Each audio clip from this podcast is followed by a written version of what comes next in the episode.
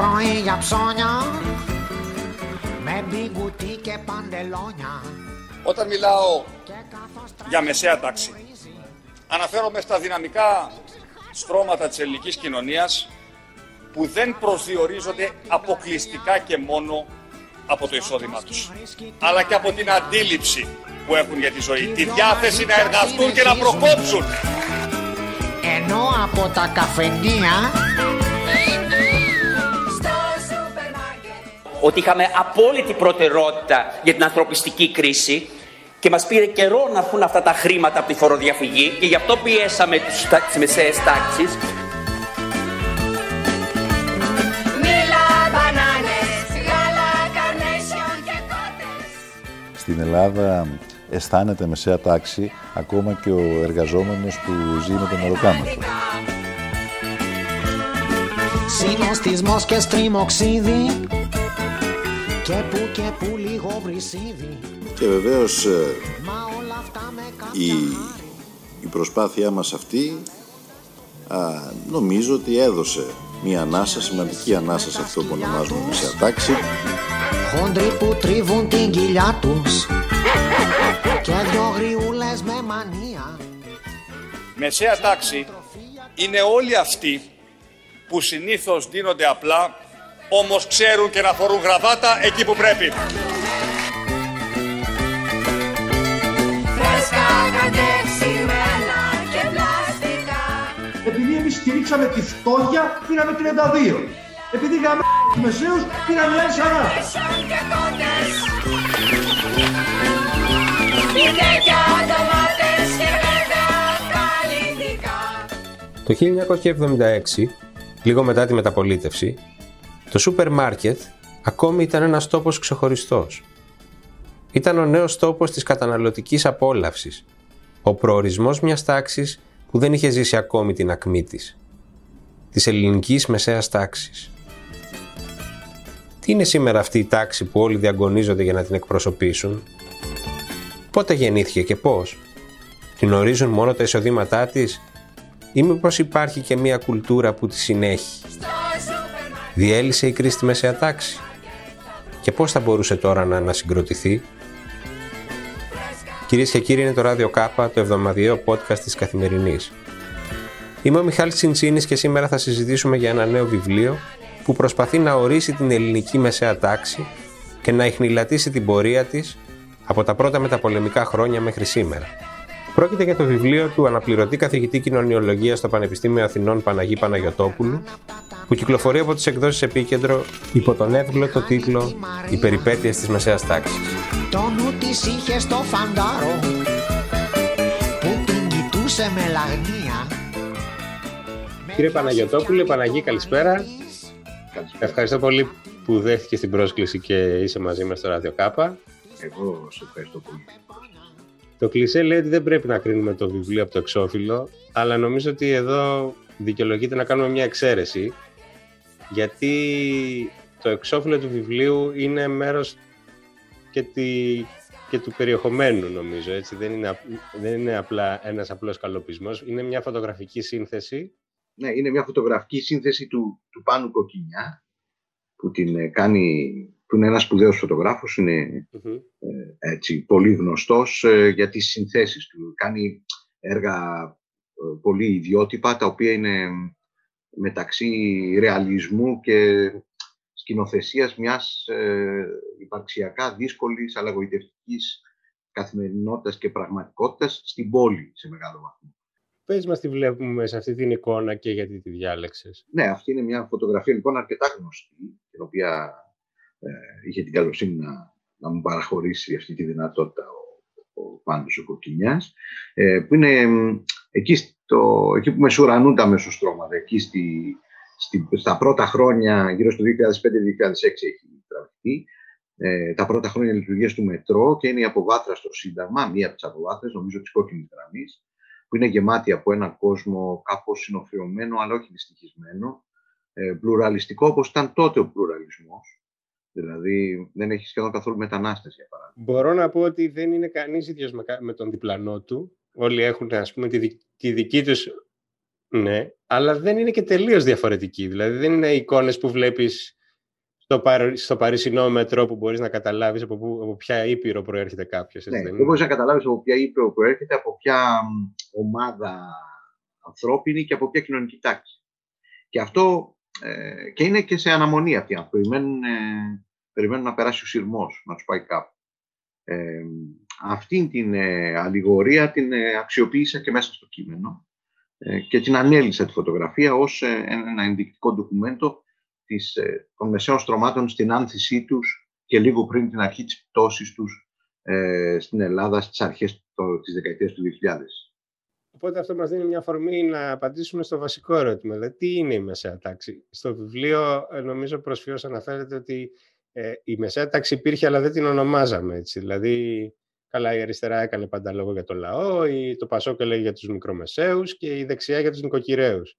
Ακριβώς, ακριβώς. Και ένα κομμάτι της αριστεράς, το πιο ας πούμε ψαγμένο, ε, με τις περισσότερο καλές θεωρητικές αναφορές, και αυτό δεν μπορούσε παρά να ψέξει τους μικροαστούς. Μμμ. Ε, δηλαδή για ο, πάρα πολλούς χώρους, όχι μόνο στην Ελλάδα, αλλά παντού στο, στον κόσμο, ο 20ος αιώνας ε, είναι κάπως τραυματικός σε σχέση με τη μεσαία τάξη. Ε, είτε γιατί θεωρητικά θεωρείται μια τάξη που δεν είναι καθαρή, δεν έχει καθαρότητα, δεν είναι σαφής, δεν ξέρει που πάει ακριβώς, ε, δεν έχει πολύ έντονα κοινωνικά γνωρίσματα, δεν έχει πολύ ταξικότητα, δεν είναι τόσο τάξη όσο είναι οι άλλες τάξεις. Δεν έχει τη συνείδηση ταξική, δεν έχει και χαρακτηριστικά που να της δώσουν αυτή την ταξική συνείδηση.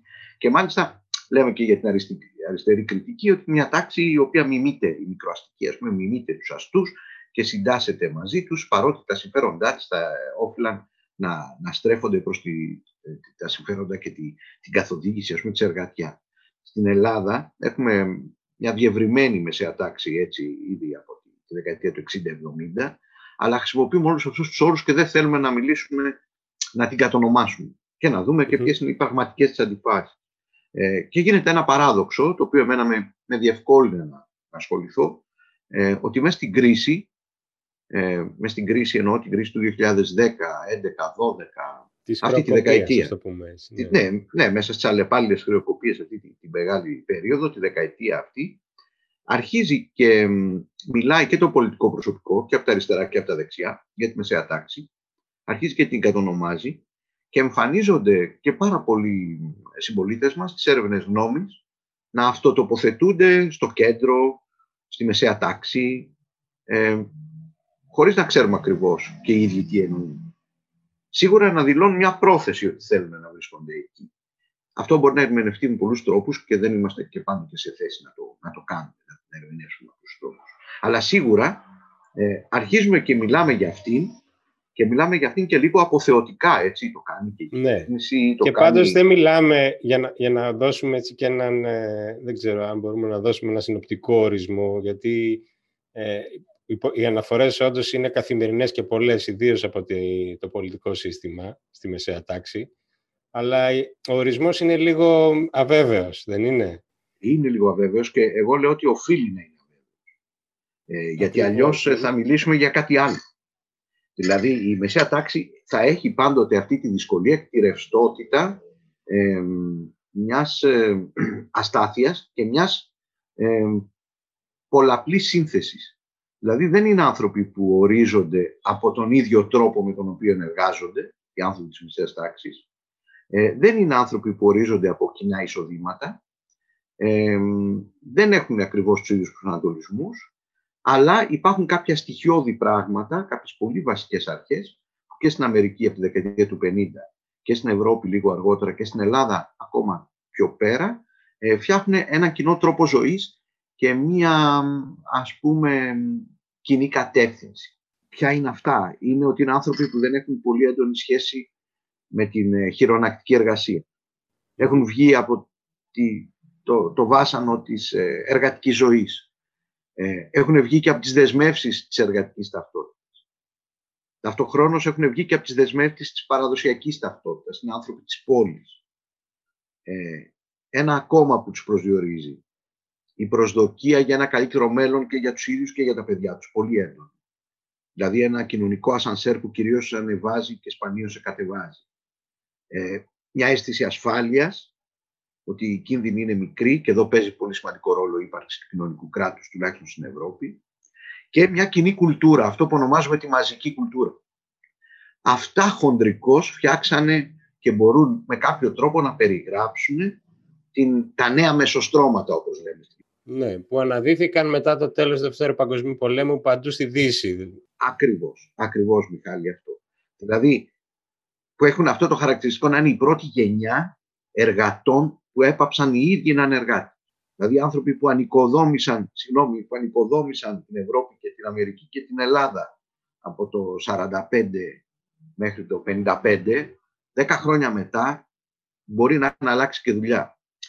Ε, σίγουρα τα παιδιά τους πήγανε στο πανεπιστήμιο και σίγουρα μπήκανε στον πολιτισμό του λευκού κολάρου, σιγά σιγά μπήκαν στην κατανάλωση και σε μια κατεύθυνση όπου η ζωή ε, δεν ήταν μόνο μια συλλογική προσπάθεια, μπορεί να ήταν και αυτό, αλλά ήταν και μια, ένα ατομικό στίχη.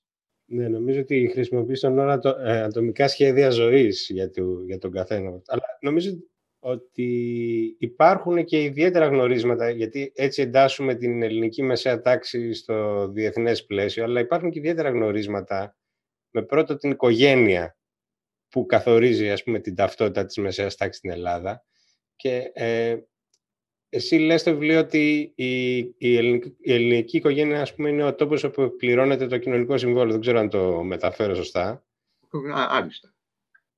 Και, και νομίζω ότι στην κρίση ακόμη και αυτό ε, κλονίστηκε και αμφισβητήθηκε. Μάλλον το σύστημα που χρεοκόπησε αφαιρούσε πόρους από τις νέες γενιές για να χρηματοδοτεί τις συντάξεις των παλαιότερων γενναιών. Και εκεί πάνω εσύ λες ότι κάπως το αμφισβητείς αυτό το σχήμα και λες ότι υπήρχε μια άλλου είδους ανταλλαγή, να το πω ναι, έτσι. Το αμφισβητώ γιατί αυτό είναι, είναι ένα κύκλωμα που είναι ένα κλειστό κύκλωμα.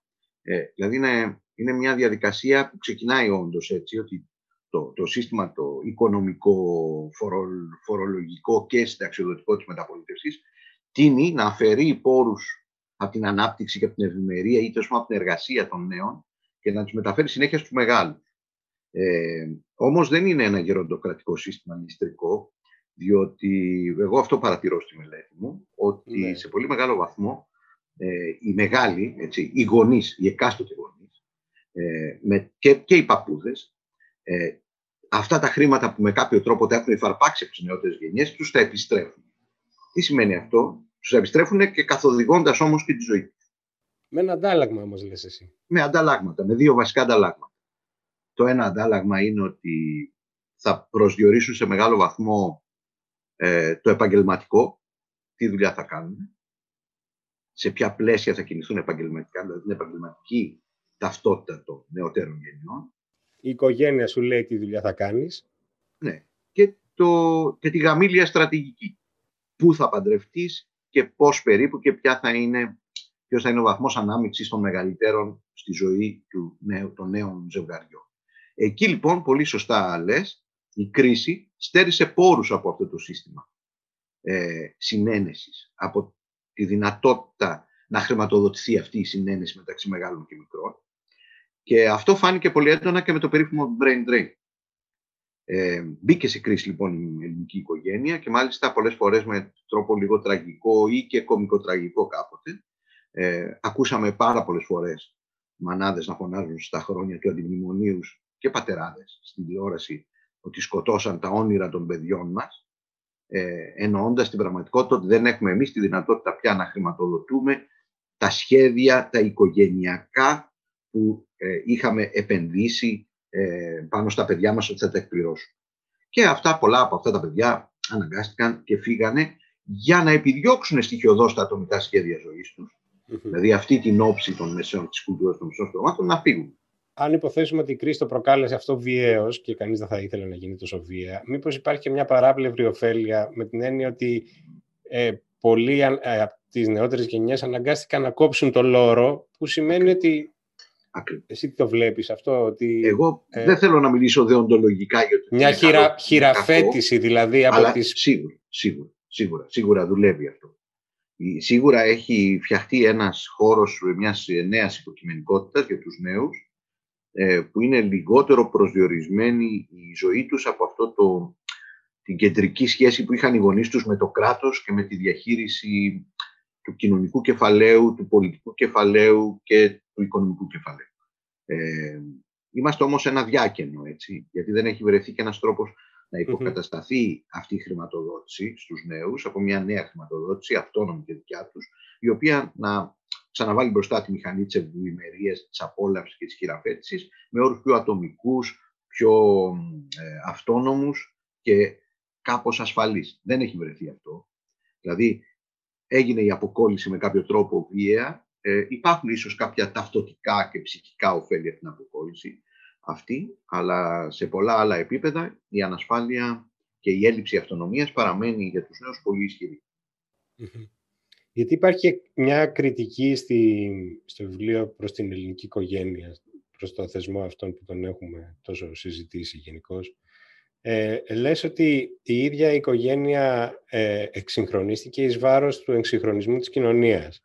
Ναι, το πιστεύω αυτό. Ε, και είναι και μια κριτική σε αυτούς που λένε ότι η ελληνική οικογένεια είναι μια προ, πρωτόγονη οικογένεια. Δεν ισχύει αυτό. Ε, Στο εσωτερικό της όμως η ελληνική οικογένεια υπήρξε εξαιρετικά επινοητική στον τρόπο που υποδέχτηκε τα σύγχρονα μηνύματα της κατανάλωσης, της σεξουαλικής χειραφέτησης, ε, της ε, αυτονομίας των παιδιών, της αγάπης για τα παιδιά. Ε, δηλαδή αυτή, Και γιατί αυτό επιβράδυνε, λες, τον εξυγχρονισμό της κοινωνίας εν τέλει; Δηλαδή, οι μικροί, οι, μι- οι, μι- οι μικροί νεοτερισμοί που ε, επέτρεψε, ας πούμε, η οικογένεια στον εαυτό της, όντας πούσα πιο χαλαρή, ενδεχομένως με τα ήθη. ήταν χαλαρή με τα ήθη, αλλά δεν ήταν καθόλου φιλελεύθερη, να το πούμε έτσι, σε ζητήματα που έχουν να κάνουν με την οικονομία και με τη διάρθρωση των ε, πιο μεγάλων και των πιο μεγάλων όγκων. Δηλαδή το γεγονός ότι πρέπει οπωσδήποτε να σπουδάσουν με ένα ενιαίο μοντέλο όλα τα παιδιά ε, διέλυσε οποιαδήποτε τεχνική εκπαίδευση. Το βλέπουμε ότι σήμερα, ας πούμε, με κινήσεις ε, κάπως ε, απότομες πάλι, προσπαθεί ε, η κυβέρνηση η παρούσα κάπως να ξαναφέρει το ζήτημα της τεχνικής εκπαίδευσης. Τι είναι αυτό, γιατί; Γιατί δεν θέλαν οι γονείς τα παιδιά τους να κάνουν οποιαδήποτε δουλειά παρέπεμπε σε εργασία που έχει να κάνει με το χέρι, ε, με τα χέρια. Ε, αυτό ε, είναι ένα αντίτιμο που με κάποιο τρόπο καλούμαστε να πληρώσουμε για τις καλές σχέσεις γονέων και παιδιών. Θέλω να θυμίσω ότι στην Ευρώπη τη δεκαετία του 60 ε, έγινε πραγματική ρήξη ανάμεσα σε γενιές. Δηλαδή το χάσμα των γενεών δεν ήταν απλά ε, μια διαφορετική γλωσσική κουλτούρα, διαφορετική τρόπη στον τίσιμο. Ήταν ε, μια διαδικασία όπου ε, οι γενιές που δεν είχαν γνωρίσει τον πόλεμο, τα παιδιά που γεννήθηκαν μετά το 45 και που το, ε, γεννήθηκαν ξέρω, το 50 και το 70 ήταν 20 χρονών, ε, σηκωνόντουσαν και τα σπάγανε με τις οικογένειές τους. Ε, είναι η κουλτούρα του Μάη του Και 68. αυτό δεν έτσι. συνέβη ποτέ σε τέτοια έκταση. στην Αυτό δεν Ελλάδα. συνέβη ποτέ στην Ελλάδα. Δεν συνέβη ποτέ. Ε, δεν λέω ότι θα όφιλε να συμβεί, αλλά έχει ένα κόστος το ότι δεν συνέβη. Δηλαδή δεν φτιάχτηκε αυτόνομο σχέδιο ζωής, μειώθηκε η κινητικότητα.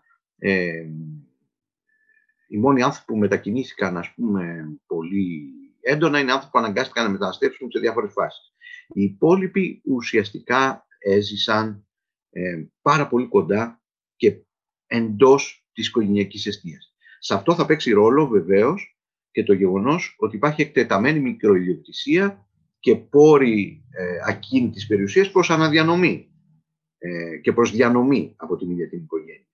Μαζί λοιπόν με αυτήν την αυξημένη ασφάλεια που πρόσφερε αυτό και έναν ε, άτυπο, μια άτυπη φιλελευθεροποίηση των ηθών μέσα στο ελληνικό σπίτι, έχουμε και προς τα έξω ένα κάποιο κόστος εξυγχρονισμού για το σύνολο της οικογένειας. Για παράδειγμα, το πελατειακό κράτος δεν μπορεί να υπάρχει χωρίς την ελληνική οικογένεια. Δεν είναι μια ατομική υπόθεση η σχέση με τα κόμματα, τους βουλευτές. Είναι οικογενειακή υπόθεση. Είναι ένας θεσμός που εκπροσωπείται από τον πατέρα και τη μητέρα και που έχει από κάτω παιδιά και ενδεχομένως και λίγο κανένα ξάδερφο, κανένα ανιψιό, καμιά νηψιά. Το διόρισέ μου το παιδί, βόλεψέ μου το Ναι. παιδί. Ναι, αυτό, αυτό είναι κάτι το οποίο έγινε συνενοχικά από γονείς και μικρούς, από μεγάλους και, ε, και από τα παιδιά τους. Έγινε μ, συνενοχικά, το λέω έτσι, συνεργατικά να το πω. Τώρα όμως έχω την αίσθηση ότι περιγράφουμε πράγματα τα οποία έχουν ε, σημαντικά αναθεωρηθεί από την ίδια τη ζωή. Και ήθελα να πάμε λίγο στο σήμερα, δηλαδή διαλύθηκε, γιατί περιγράφουμε στοιχεία ας πούμε της ταυτότητας μιας ε, τάξης που ε, ε, όπως η οικογένεια ή η δυνατότητα ας πούμε του, του γονέα να απευθύνεται σε ένα κράτος το οποίο εξασφαλίζει και επαγγελματική αποκατάσταση το παιδί ή σπουδές ε, τώρα που βρισκόμαστε δηλαδή αυτό το περιγράφεις ας πούμε κάπως στο βιβλίο αλλά ήθελα να, να μας το πεις έτσι με δύο λόγια πού, πού θεωρείς πώς Αυτ- αυτό το, αυτό το βιβλίο προσπαθεί να, να πιάσει την μεταπολίτευση, τη μεταπολιτευτική περίοδο και κυρίως την τελευταία 25 ετία. Ε, έτσι κι αλλιώς βλέπει την ιστορία της Μεσαίας Τάξης ως μια κλιμάκωση από, από τη δεκαετία του 60 που είναι μικροί πυρήνες ενός νέου τρόπου ζωής και αντιμετώπισης της πραγματικότητας που είναι ένα- αυτό που ονομάζουμε ένας κριτικός ατομικισμός μέχρι την, ε, την την πάρα πολύ έντονη ατομικιστική ας πούμε, και κοινική στροφή της ελληνικής κοινωνίας με το μιλένιο. Ε, και προσπαθεί να δει και αντιφάσεις, ε, γιατί αυτό επιβίωσε, γιατί κράτησε τόσο πολύ, ε, ποιες είναι οι αντιφάσεις και ποιες είναι οι ανισότητες που καλύφθηκαν και οι καινούργιες ανισότητες που γεννήθηκαν. Εγώ έχω την αίσθηση ότι ε, έχουν μειωθεί τα ελληνικά χαρακτηριστικά της ελληνικής μεσαίας τάξης. Δηλαδή αυτό είναι το πρώτο. Ότι η μοίρα μας πια η μοίρα της ελληνικής μεσαίας τάξης είναι πολύ κοντά στη μοίρα της μεσαίας τάξης και άλλων χωρών στην Ευρώπη. Ότι είναι δηλαδή, α, ε, αν το εξηγούσαμε αυτό πιο συγκεκριμένα, ότι είναι καταρχήν λιγότερο ασφαλής, δεν υπάρχει αυτό το, το κράτος που εγγυάται, ας πούμε, τη, Είναι λιγότερο ασφαλής, είναι λιγότερο εύρωστη, λιγότερο ε, γειωμένη στην οικογένεια. είναι λιγότερο γεωμένη και, και εξαρτημένη και διασφαλισμένη από την οικογένεια και τα δύο μαζί. Είναι λιγότερο εύρωστη και υφίσταται περισσότερο τις συνέπειες της παγκοσμιοποίησης. Πράγμα το οποίο είχε καταφέρει να καλύψει λόγω του γεγονότος ότι από τη δεκαετία του 80 και μετά γινόταν μια διαρκής ε, και ίσως και υπερβάλλουσα από ένα σημείο και μετά διόρθωση των κοινωνικών ανισοτήτων που είχαν παραχθεί με τα πολεμικά.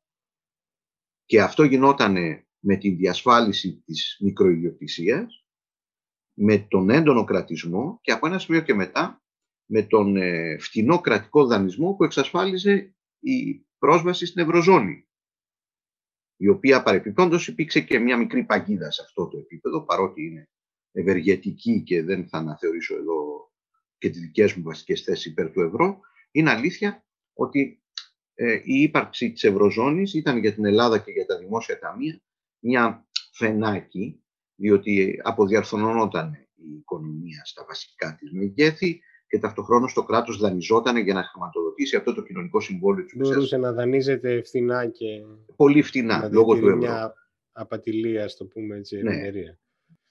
Φταίει η μεσαία τάξη για την πτώση της όμως, γιατί υπάρχει ένας τέτοιος υπενιγμός. Όχι, το λέω τώρα έτσι, το είπα κάπως υπερβολικά. Ότι τέλος πάντων οι, οι αξιώσεις που ήγηρε αυτή η τάξη για να εκπληρωθούν οδήγησαν ας πούμε σε, στη χρεοκοπία του συστήματος. Δηλαδή αυτό που συζητάμε τώρα, οι διορισμοί, η ασφάλεια που σου δίνει το κράτος, οι πρόσοδοι, ε, δεν θα μπορούσε να είναι ένα, βι- μια, ένα βιώσιμο κοινωνικό συμβόλαιο αυτό. Ωραία. Αυτό έγινε. Έγινε και έγινε έτσι πράγματι, χωρίς να υπάρχει κάποια βούληση και κάποια θέληση. Έτσι. Δεν υπάρχει κάποιος κοινός ε, παρονομαστής που να τα σκέφτεται αυτά, δεν υπάρχει κάποιο υποκείμενο που να βρίσκεται από πίσω. Ε, εγώ ε, ας την υπερασπιστώ λίγο την μεσαία τάξη, αυτήν την ε, ρευστή μεσαία τάξη. Απ' τη μία λοιπόν πράγματι εμ, έφτιαξε, εμ, έφτιαξε χρέος και έλλειμμα. Με, το, με όλους αυτούς τους τρόπους που είπαμε, υπενηθήκαμε και τέλος πάντων μπορεί κανείς να διαβάσει και στο δικό μου βιβλίο και σε άλλα. Απ' την άλλη, μέσα από αυτόν τον τρόπο εμ, έφτιαξε και μια σύγχρονη χώρα. Έφτιαξε και σύγχρονους εαυτούς. Δηλαδή, εμ, με τον ίδιο τρόπο που μπορεί να υπήρχαν τη δεκαετία του, του 10 πολύ έντονες και σκληρές και ανορθολογικές αντιδράσεις από μεγάλα κομμάτια της μεσαίας τάξης. Άλλο τόσο βλέπουμε σήμερα και την τελευταία διετία μέσα στις τρομερές δυσκολίες ε, μια κοινωνία που είναι στην πραγματικότητα μια σύγχρονη κοινωνία. Αυτό έγινε μέσα από την τριβή με τους ε, ευδαιμονιστικούς τρόπους ζωής. Δηλαδή, ναι μεν ζήσαμε πάνω από τις δυνατότητές μας, εκπαιδευτήκαμε όμως σε διάφορες εκδοχές του σύγχρονου κόσμου, ε, οι οποίες ε, νομίζω ότι για τη χώρα μακροσκοπικά ε, είναι μεγάλο όφελος. Τι επίπτωση όμως έχει η πανδημία, δηλαδή ε, ε, νομίζω ότι συμφωνούμε ότι χάνει πολλά στοιχεία της συνοχής της η μεσαία τάξη και πολλά στοιχεία της ταυτότητάς της με τις χειροκοπίες.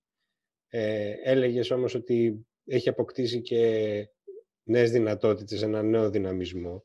Και στο βιβλίο προς το τέλος, ενώ να πούμε ότι είναι γραμμένο όταν ακόμη η πανδημία βρισκόταν στην αρχή του δεύτερου κύματος, έτσι δεν είναι; Το βιβλίο ε, τελειώνει, ολοκληρώνεται όταν η πανδημία είναι στην αρχή του δεύτερου κύματος.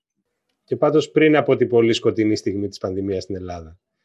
Αλλά τώρα που φαίνεται ότι ναι, έχουμε... αλλά τη βλέπαμε. Δηλαδή βλέπαμε αυτό Ναι. της Θεσσαλονίκης, ας πούμε, ε, ήταν, είναι κάπου λίγο πριν ε, εκδηλωθεί εκεί του Αγίου Δημητρίου, ας πούμε, που έγινε ό,τι έγινε. Τώρα που πάμε να περάσουμε τον κάβο, ε, η εμπειρία αυτή, η, η, ε, αυτή η κρίση για την οποία δεν, δεν φταίγαμε, να το πω έτσι, η υγειονομική, ε, που συνδυάζεται βέβαια και με τις οικονομικές της επιπτώσεις, ε, τι πιστεύεις ότι θα αφήσει; Γιατί διατυπώνει, διατυπώνεις δύο διαφορετικά σενάρια α, στο πώς θα μπορούσε να επιδράσει. Δι- Δύο σενάρια το- που μας συνδέουν ε, μαζί και με τις άλλες ευρωπαϊκές κοινωνίες, και τις μεσογειακές και τις βορειότερες. Ε, το ένα σενάριο είναι να, να βρεθεί η χώρα, και όχι μόνο η δικιά μας, σε ύφεση, σε έναν εγκλωβισμό, ας πούμε, και κάποιες διασπαστικές δυναμικές που υπάρχουν στη μεσαία τάξη να γίνουν εντονότερες. Ε, υπάρχουν αυτές οι δυναμικές, οι διασπαστικές, πριν την πανδημία. Ε, υπάρχουν αποκλήσεις ανάμεσα σε αυτούς που είναι οι κοσμοπολίτες και οι εγκλωβισμένοι. Υπάρχουν ανάμεσα σε αυτούς που έχουν την προστασία του δημοσίου ε, και σε αυτούς που αυτή τη στιγμή είναι το νέο το πρεκαριάτο που τρέχει ε, Άρα το ένα ερώτημα είναι αν, αν η πανδημία θα οξύνει αυτές τις αν θα διαφορές. οξύνει αυτές τις αντι, αντιθέσεις και αν θα φτιάξει ε, διασπασμένες κοινότητες ανθρώπων. Γιατί το να οξυνθούν οι αντιθέσεις δεν σημαίνει ότι θα αποκτήσει μεγάλη ταξικότητα και πολιτική σύγκρουση, μπορεί να γίνει κάτι που θα είναι ακόμα χειρότερο. Οι άνθρωποι να νιώσουν ότι δεν ανήκουν στην ίδια κοινωνία και να τραβήξει ο καθένας στο δικό του δρόμο. Συμβαίνει ήδη. πούμε, αυτό. ένα νέο Μα- κύμα ανεργίας που είναι το κακό σενάριο όταν θα, σταματήσει, θα σταματήσουν οι κρατικές ενισχύσεις, θα μπορούσε να έχει τέτοιες συνέπειες; θα μπορούσε ένα νέο κύμα ανεργίας και παρατεταμένης, μια απαξία πάλι στα μεσαία στρώματα μέσα από τις, ε, μια πιθανή μείωση της αξίας των ακινήτων. Δεν ξέρουμε πώς θα πάει το Airbnb. Ε, όλα αυτά που είχαν φτιάξει αυτή την οικονομία της εγκύτητας και της οικειότητας που είχε απο, απογειωθεί πριν την πανδημία, δεν ξέρουμε τι θα πάνε. Και υπάρχουν κίνδυνοι, είναι σαφές, ε, για όλη την Ευρώπη. Απ' την άλλη, ε, έχει φτιαχτεί ε, και λόγω της πανδημίας ε, στο επί- οικονομικό επίπεδο αλλά και σε ψυχολογικό επίπεδο έχει φτιαχτεί κάτι καινούριο. Ε, η παρέμβαση του κράτους στην οικονομία και συνολικότερα θα έλεγα στη ζωή των ανθρώπων. Η επιστροφή του συνόρου και των συνόρων και ως πράξη και ως έννοια ε, και η αποδυνάμωση κάποιων κομματιών της μεσαίας τάξης που είχαν ε, αποκολληθεί και είχαν αρχίσει να απογειώνονται ε, στην κατεύθυνση μιας ε, ε, μη ριζωμένης ζωής. Έτσι, κομμάτια προνομιούχα της μεσαίας τάξης ε, που είχαν καταφέρει να μπουν πολύ στον πολιτισμό, να μπουν πάρα πολύ έντονα στην ε, κουλτούρα της πληροφορικής κτλ. και που αφήνανε πίσω τους τους άλλους. Αυτό το κομμάτι μπορεί να μειωθεί ε, η ταχύτητα με την οποία απομακρύνεται από τον κορμό της κοινωνίας. Αυτό είναι το ένα. Και το δεύτερο, και αν μειωθεί τέλος πάντων αυτό, ενδεχομένως να έχουμε ξανά κάποια σύγκληση, κάποια εγκύτητα κομματιών της μεσαίας τάξης που μέχρι, κα- που μέχρι πριν από μερικά χρόνια ήταν κοντά και βρεθήκανε μακριά. Το δεύτερο που μπορεί να παίξει αυτό το ρόλο είναι μια επιστροφή σε ε, μορφές μιας ε, κάποιας σοσιαλδημοκρατίας. Δηλαδή, περισσότερη κρατική φροντίδα, μέρημνα και αναδιανομή. Βεβαίως, Και, και ίσως και, δηλαδή νομίζω ότι το κράτος έχει την ευκαιρία να επανασυστηθεί, να το πω έτσι, στην κοινωνία, ε, αναλαμβάνοντας ε, ένα ρόλο προστάτη, ένα προ, προνοιακό ρόλο, να το πούμε έτσι, γιατί το προστάτης ακούγεται και όχι λίγο- μόνο σε επίπεδο πρόνοιας, και σε επίπεδο υγειονομικό και σε επίπεδο ασφαλείας. Ε, υπάρχει αυτό. Τώρα κάποιοι φοβούνται ότι αυτό μπορεί να οδηγήσει σε αυταρχισμούς. Ε, και καλό είναι να τους ακούμε. Ναι, νομίζω πρέπει να αναφέρουμε και την παράμετρο της διοίκησης που αρχίζει και εξυγχρονίζεται με έναν τρόπο πολύ φιλικότερο. Δηλαδή οι υπηρεσίες παρέχονται Αυτό είναι, πιο μια ηλεκτρονικά. ελληνική, αυτό είναι μια ελληνική στιγμή ε, που είναι πολύ σημαντική. Αλλά πέραν αυτό, αν μείνουμε λίγο στο κοινωνικό, ε, εκεί ε, έχουμε να δούμε ενδιαφέροντα πράγματα. Δηλαδή, ε, αυτό που έχει γίνει στην Ευρώπη είναι ανεπανάληπτο και είναι ε, σωτήριο και έκτακτο, αλλά είναι και ανεπανάληπτο και δεν μπορούμε να Εννοείς το τον κοινό δανεισμό και τι- τα... κοινός κόστος που δανεισμός και μαζική κρατική χρηματοδότηση ε, όπου σου λέει σε χρηματοδοτώ, σε πληρώνω για να προστατεύεις τον εαυτό σου και εσένα. Δεν σου λέω να κάθεσαι, δεν σε πληρώνω για να κάθεσαι, αλλά σε πληρώνω για να στέκεσαι και για να αντιστέκεσαι σε μια πάρα πολύ παράξενη ε, απειλή που είναι αόρατη, τελείως αόρατη. Έτσι. Δεν έχουμε δει, οι περισσότεροι από εμάς δεν έχουμε δει τίποτα από τον ιό. Αν, δεν, αν είχαμε την τύχη να μην έχουμε και κάποιον που νόσησε κο- κοντά μας, ε, για μας είναι τελείως αόρατο πράγμα. Έτσι, μια τελείως καινούργια συνθήκη. Λοιπόν, σε πληρώνω, σε χρηματοδοτώ ε, για να προστατεύεις τον εαυτό σου και να προστατεύεις την κοινότητα, την κοινωνία. Αυτό και συναισθηματικά και πολιτικά και ιδεολογικά μπορεί να αφήσει μια παρακαταθήκη για μια κοινή ζωή. Δηλαδή για ποιο πράγμα, αυτό που στο βιβλίο ονομάζω την αίσθηση ότι ζούμε κάτω από τον ίδιο ουρανό, που με έναν χαλαρό τρόπο προσδιορίζε τα μεσοστρώματα. Για μια επανασυσπήρωση, μια ανασυγκρότηση δηλαδή της μεσαίας τάξης. Μια κοινή μοίρα. Δεν είχε μόνο όμως η Ελλάδα κρίση, ενώ μπορεί εμείς να χτυπηθήκαμε πολύ άγρια ε, από την ύφεση, αλλά η κρίση στις δυτικές δημοκρατίες νομίζω είχε κάποια χαρακτηριστικά που το έχω ακούσει και το, το έχουμε διαβάσει πολλές φορές, ότι οδήγη- οδήγησε σε πολλούς στο συμπέρασμα ότι δεν υπάρχει δημοκρατία χωρίς μεσαία τάξη. Προ- Το προσυπογράφεις. Αν δεν υπάρχει αυτός ο κοινωνικός χώρος που ομνεί ας πούμε σε κοινές αξίες και συγκροτεί αυτό που λέμε το, το κέντρο του πολιτικού συστήματος δεν μπορεί να υπάρξει α, η, η, η αστική κοινοβουλευτική δημοκρατία όπως την ξέρουμε. Συμφωνείς με αυτό; Εν μέρη συμφωνώ, προσπαθώ να μην, να μην αποφασίσω με αυτούς τους όρους. Ε, ξέρω ότι η δημοκρατία χωρίς προσδοκίες, δημοκρατία χωρίς προσδοκίες είναι πολύ δύσκολο να υπάρξει. Σύγχρονη δημοκρατία. Και ξέρω ότι με τα χάσματά της και τα, τις, ε, τις ε, οξυδώσεις της, η μεσαία τάξη υπήρξε ένα σημείο μιας ε, υποδιαπραγμάτευση αλλά αυθεντικής ισορροπίας ανάμεσα στο συλλογικό και στο ατομικό. Από αυτή την άποψη φαίνεται ότι υπηρετεί τη δημοκρατία. Όμως το μεγάλο ζήτημα ε, είναι ότι επειδή αναφέρθηκες και στις ποικίλες κρίσεις που υπάρχουν στην Ευρώπη και τις οποίες μάλλον η ελληνική κρίση, μάλλον η ελληνική κρίση ήταν ένα είδος ε, πρόβας generale, Ναι, προπομπού. ναι, δηλαδή με κάποιο τρόπο υπήρξαμε πρωτοπόροι και σε αυτό η αριστερά δεν είχε άδικο που με έναν έμεσο τρόπο το, το έλεγε. Ε, όλα αυτά είναι η εκμάθηση μιας ε, μεγάλης υποχώρησης της Ευρώπης και των ευρωπαϊκών κοινωνιών μπροστά στην παγκοσμιοποίηση και στη μεταφορά της ε, οικονομικής ισχύως σε άλλα σημεία του πλανήτη. Περί αυτού πρόκειται. Κάθε Μμμ. χώρα πρέπει να διαχειριστεί το γεγονός ότι αυτός ο τόπος, η Ευρώπη, που υπήρξε στους περασμένους 3, 4, 5 αιώνες ε, και παραπάνω ίσως, ε, η ατμομηχανή του κόσμου, ο τόπος της παραγωγής καταρχήν, ε, όχι μόνο των ιδεών, αλλά και των προϊόντων, έχει πάψει να είναι αυτό που είναι. Και ότι έχει χάσει τη δύναμή. Η απώλεια της δύναμης αυτής δεν μπορεί παρά στο τέλος της ημέρας, δεν ξέρουμε πόσο κρατάει η ημέρα, αλλά στο τέλος της ημέρας δεν μπορεί να έχει και αντίκτυπο στην κοινωνία. Τώρα, εάν είναι η Ευρώπη σε θέση να αντισταθμίσει κάποιες από αυτές τις απώλειες με περισσότερη ενότητα και με μια μορφή προστατευτισμού στο εσωτερικό της, ε, που κάπως το είδαμε με την πανδημία.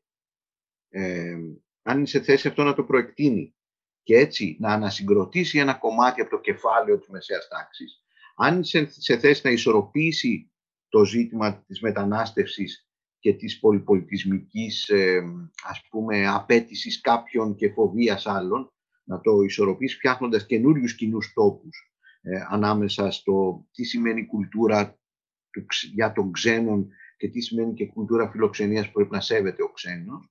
Αν όλα αυτά τα πράγματα μπορούσαν να λειτουργήσουν ας πούμε κάπως συντεταγμένα και γρήγορα, ε, θα λέγαμε ότι υπήρχε μια ελπίδα ε, για μια νέα, νέα μεσαία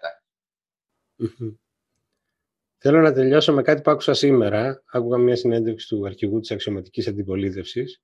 Αλλά αυτό που βρήκα πιο ενδιαφέρον είναι ότι διεπίστωσε ότι ακόμη και αυτός που ζει με το μεροκάματο, ε, αυτή ήταν η φράση του, νιώθει ότι ανήκει στη μεσαία τάξη.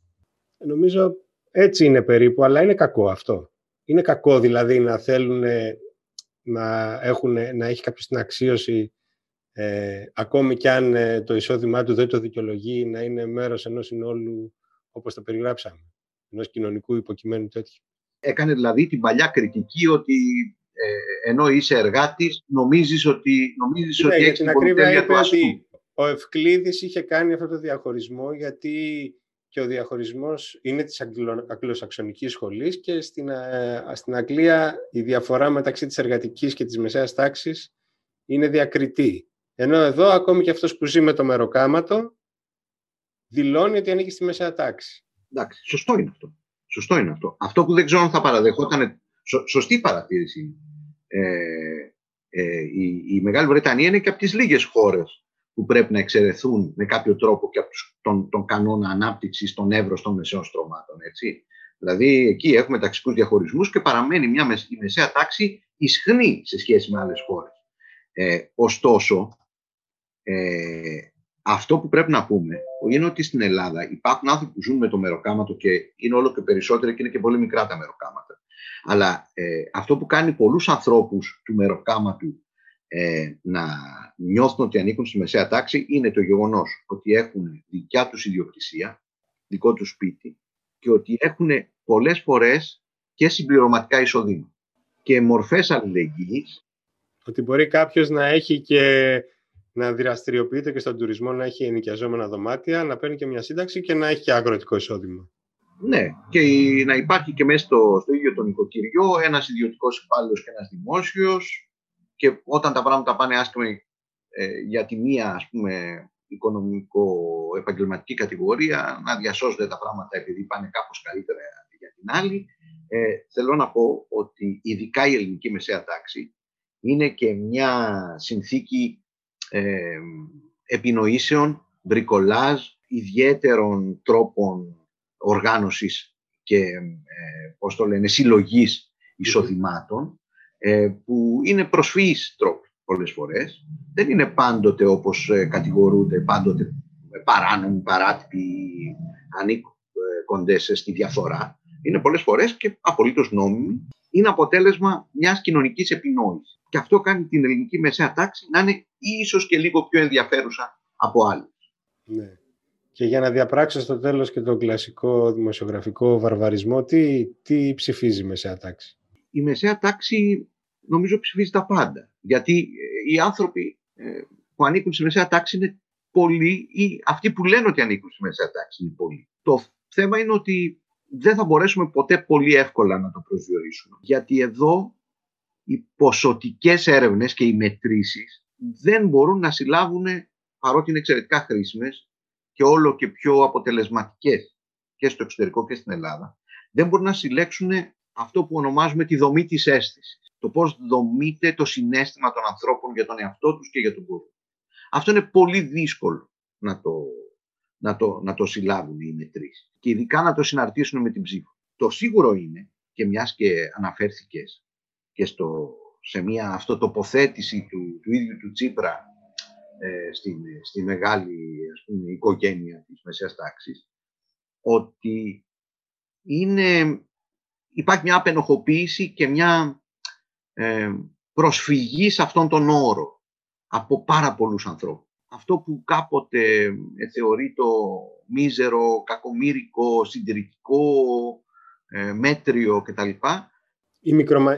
οι μικροαστοί και οι μικρομεσαίοι που λέγαμε. Μικροαστοί, οι μικρομεσαίοι, οι νοικοκυρέοι.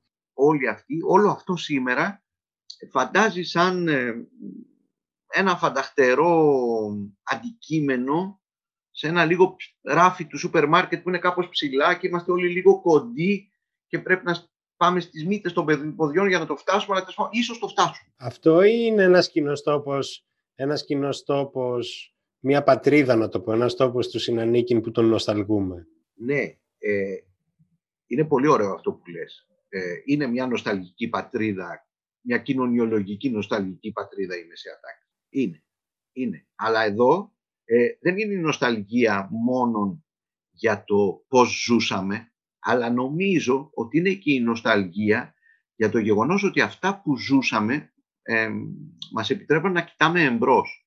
Δηλαδή, νοσταλγούμε μια εποχή όπου κοιτούσαμε το μέλλον. Ναι, που βρισκόμασταν εντός του μέλλοντός μας, θα έλεγα. Ακριβώς, θέλουμε να πάμε πίσω για να μπορούμε να ξανακοιτάμε μπροστά. Είναι η νοσταλγία μιας επιθυμίας για το μέλλον. Οπότε σε ευχηθούμε καλή επιστροφή στο μέλλον.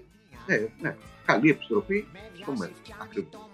Σε ευχαριστώ πολύ για τη συζήτηση, Παναγία. Εγώ ευχαριστώ πάρα πολύ. Το βιβλίο κυκλοφορεί από τις εκδόσεις Επίκεντρο, οι περιπέτειες της μεσαίας τάξης. Ευχαριστώ πολύ. Αχ, αυτός φταίει ο αλήτης. Στο σούπερ μάρκετ, στο σούπερ Η προσδοκία να ανήκει κανείς στη μεσαία τάξη, ακόμα και όταν δεν το δικαιολογεί η φορολογική του δήλωση, η προσδοκία γενικώς είναι το καύσιμο της δημοκρατίας μετά την πανδημία. Η εφορία μετά το lockdown βοηθάει να πιστέψει κανείς σε αυτή την όθηση. Αυτά για σήμερα.